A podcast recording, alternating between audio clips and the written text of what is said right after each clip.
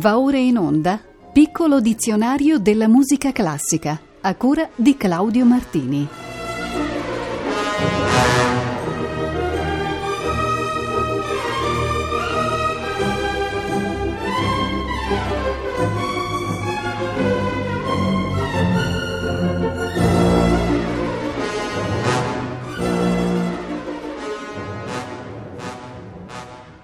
Buonasera. La puntata numero 170 del piccolo dizionario della musica classica inizia dal termine passamezzo, un ballo italiano e francese del XVI-XVII secolo, noto in tutta Europa. Era normalmente eseguito in ritmo binario e movimento moderato, simile alla pavana, veniva unito per contrasto al salterello e poteva essere eseguito solo o come parte di una suite di danze. Il lemma potrebbe derivare dal tempo alla breve o da una figura da ballo. Un passo e mezzo. Ne ascoltiamo un esempio composto da Vincenzo Galilei, padre del più celebre Galileo.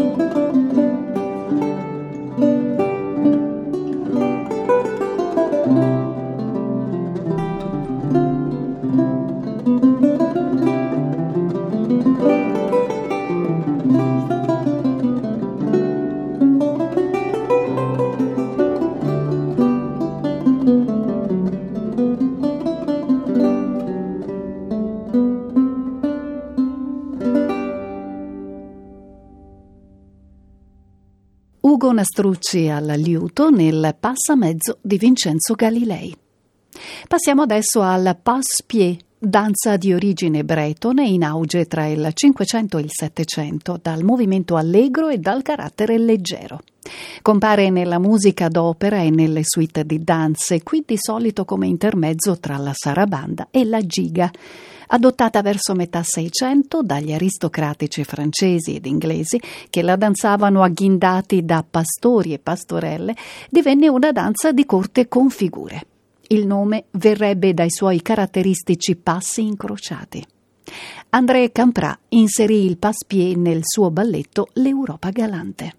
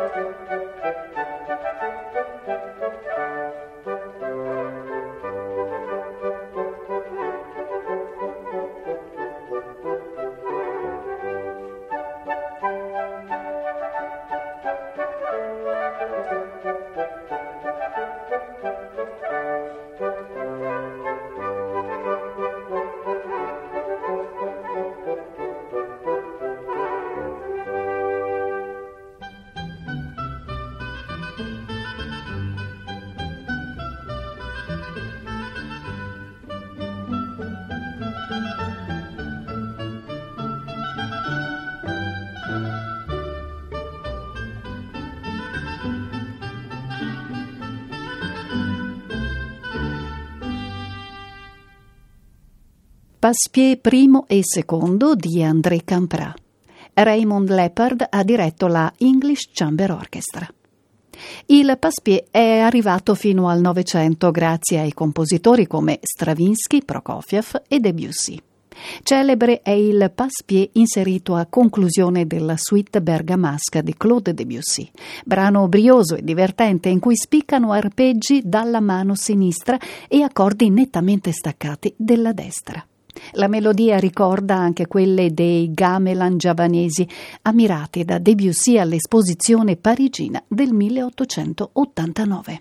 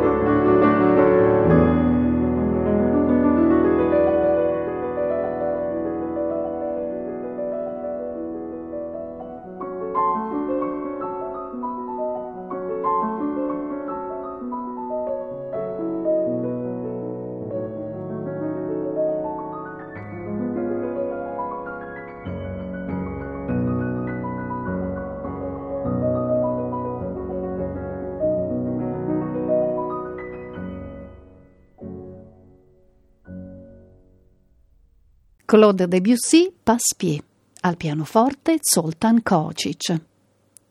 Voltiamo pagina e parliamo della Passione, forma musicale che celebra la cronaca delle ultime ore e della morte di Gesù Cristo. Il termine deriva dal verbo latino patior, ossia patire, soffrire. Dopo le passioni monodiche medievali, è soprattutto in epoca barocca che il termine ha assunto significato, attraverso rappresentazioni di grande impatto che utilizzavano coro, solisti e orchestra. Il più grande maestro delle passioni fu senza dubbio Johann Sebastian Bach. Questo è lo straordinario inizio della sua passione secondo San Matteo.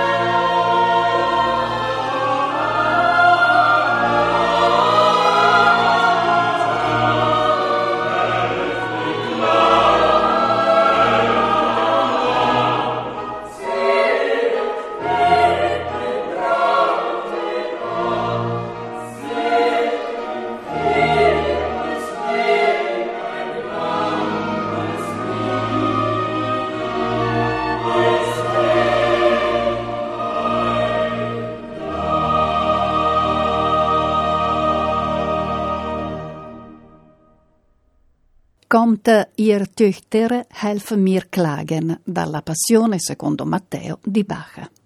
Erano Gustav Leonhardt, il Tölzen Knabenchor e la Petite Bande. Espressione latina meno nota è quella di passus duriusculus, che letteralmente significa passaggio piuttosto aspro. Introdotta dal compositore tedesco Christian Bernhardt, intendeva indicare i passaggi di difficile intonazione nelle parti vocali, i movimenti cromatici, gli intervalli di quarta, di seconda eccedente, di quinta diminuita, eccetera. Ne è esempio questo brano di Johann Hermann Schein, di Mit Tränen sehen, tratto da Fontane di Israele, raccolta di 23 madrigali sacri del 1623.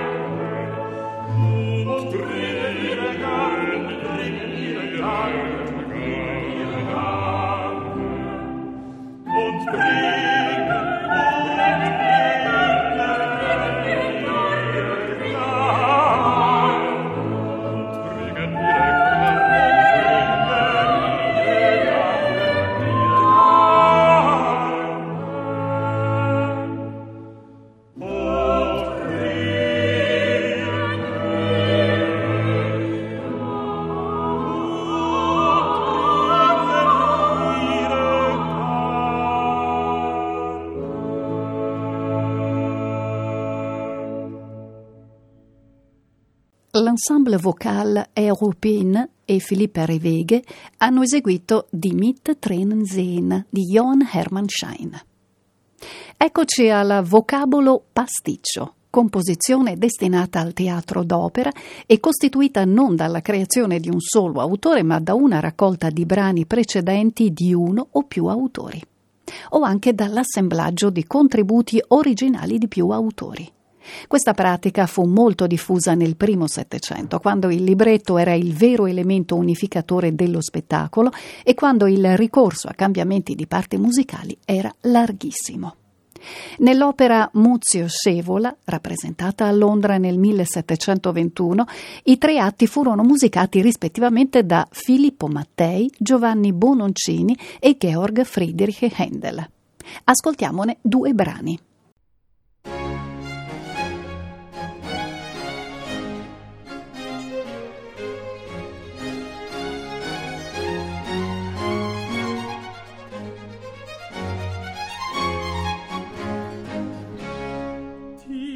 piegata non cura di tenir se vendicato prima del suo morir prima il cacciator offrire vendicata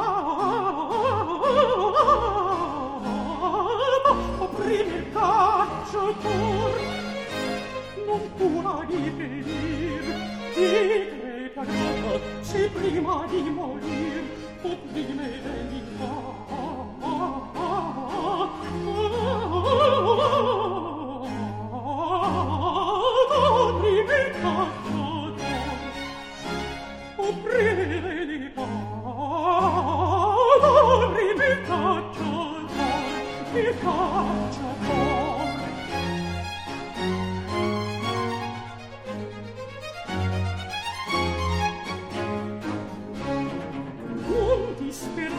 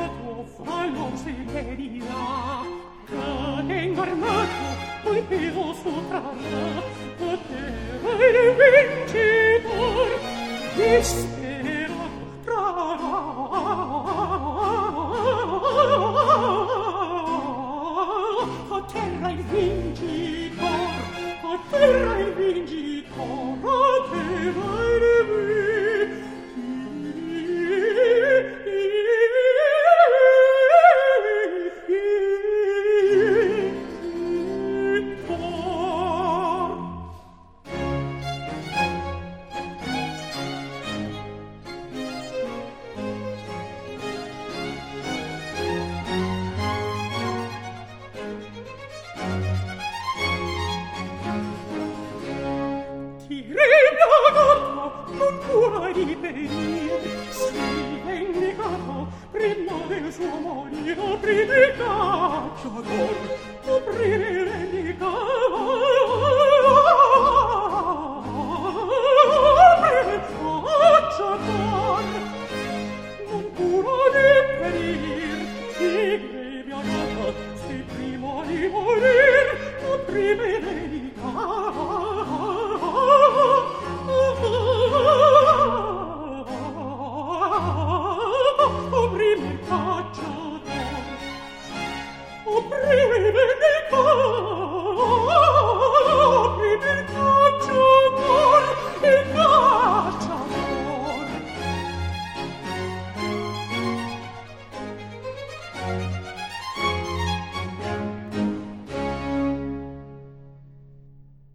Abbiamo ascoltato Tigre piagata di Giovanni Bononcini dal secondo atto di Muzio Scevola.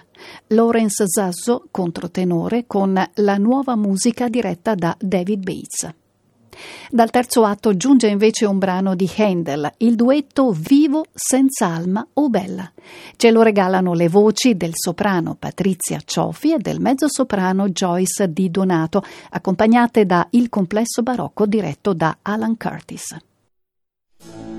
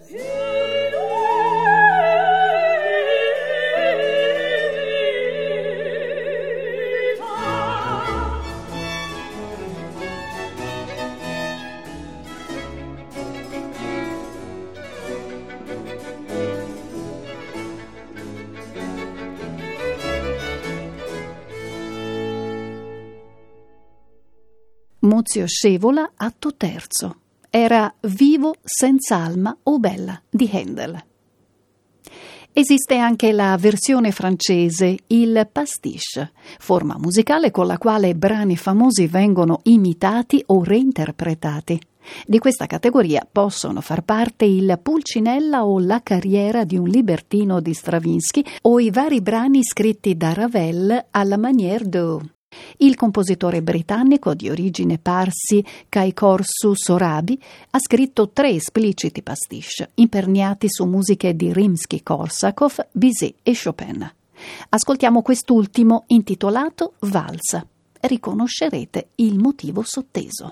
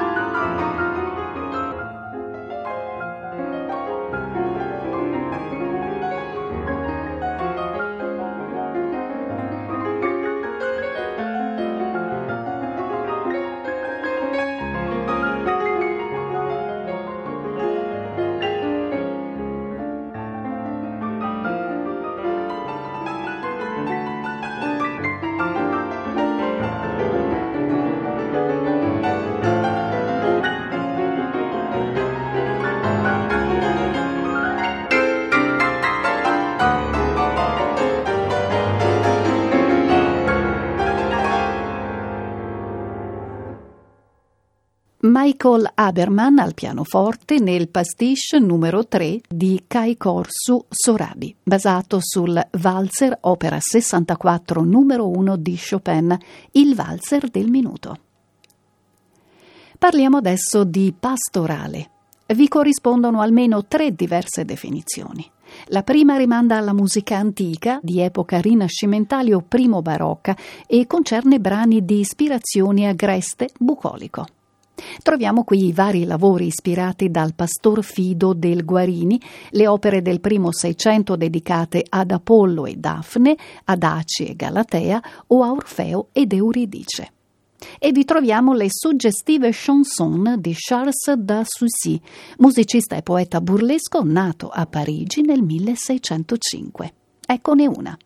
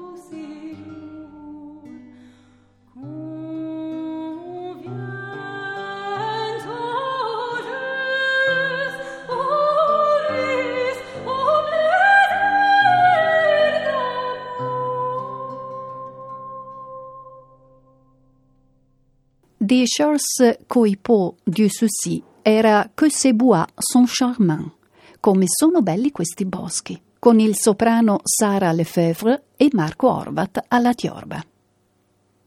Il termine pastorale ha a che vedere anche col racconto del Natale. I primi ad accorrere intorno alla mangiatoia dove giaceva il bambinello appena nato furono i pastori ed essi apparvero dunque nelle rappresentazioni natalizie, quelle popolari e quelle della musica colta. Numerosi sono al riguardo le messe pastorali o i concerti pastorali, specie nell'Italia del Settecento. Ascoltiamone un bel esempio.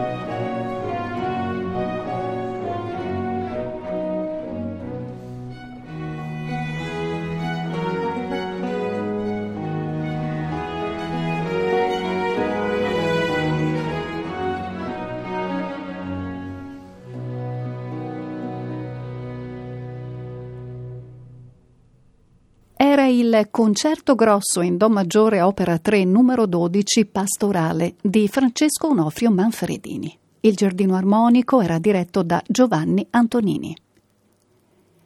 Nell'Ottocento e nel Novecento i riferimenti agresti e natalizi lasciarono il posto ad una più vasta concezione naturalistica e a qualche ambizione filosofica filtrata dalla concezione romantica del rapporto tra uomo e creato.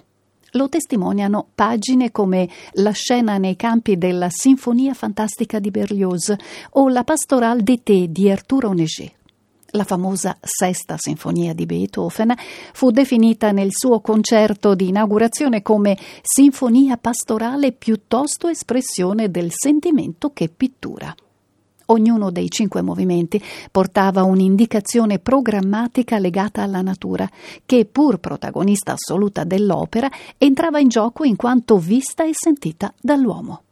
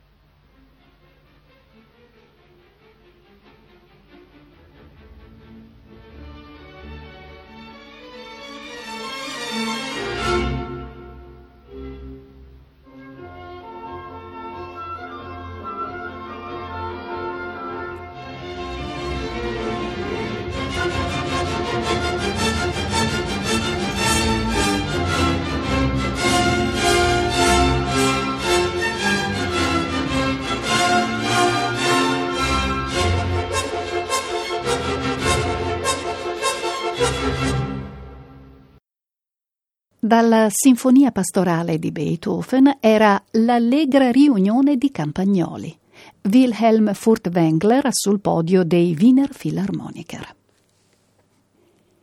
Il termine successivo, pastorela, viene dal ceco e definisce quelle varie manifestazioni, vocali o strumentali, composte per lo più da musicisti locali e incentrate sull'annunciazione del Cristo ai pastori, sulla loro andata a Betlemme e sull'adorazione del bambino. Era dunque musica al crocevia tra carattere popolaresco e tradizione colta. Nel Settecento la pastorela si consolidò anche come forma strumentale e fu praticata in chiesa ed in concerto durante il periodo natalizio. Un suo cultore fu Iri Ignaz Linek, vissuto tra il 1725 e il 1791.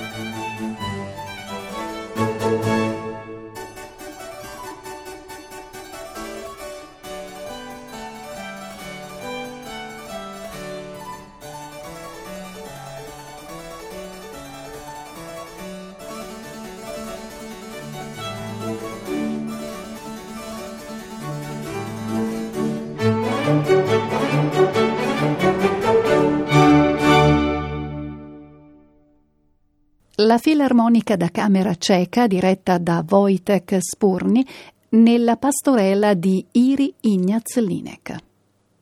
Chiuderemo oggi con il Pater Noster, una delle fondamentali preghiere cristiane.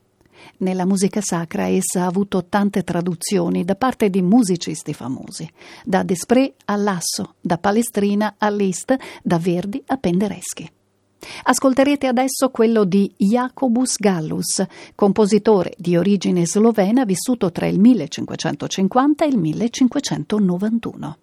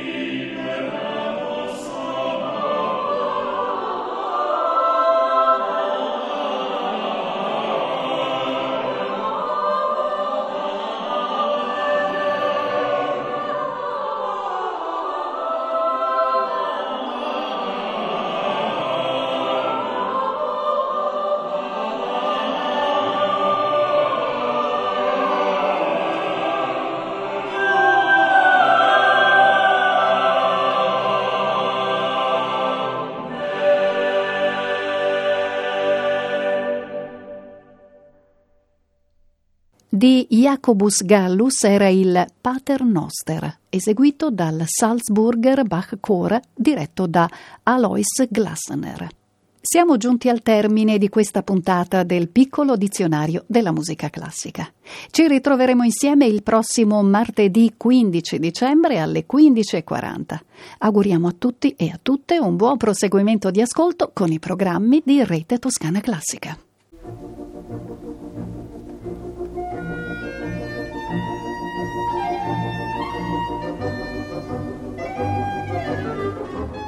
Abbiamo trasmesso Piccolo dizionario della musica classica a cura di Claudio Martini.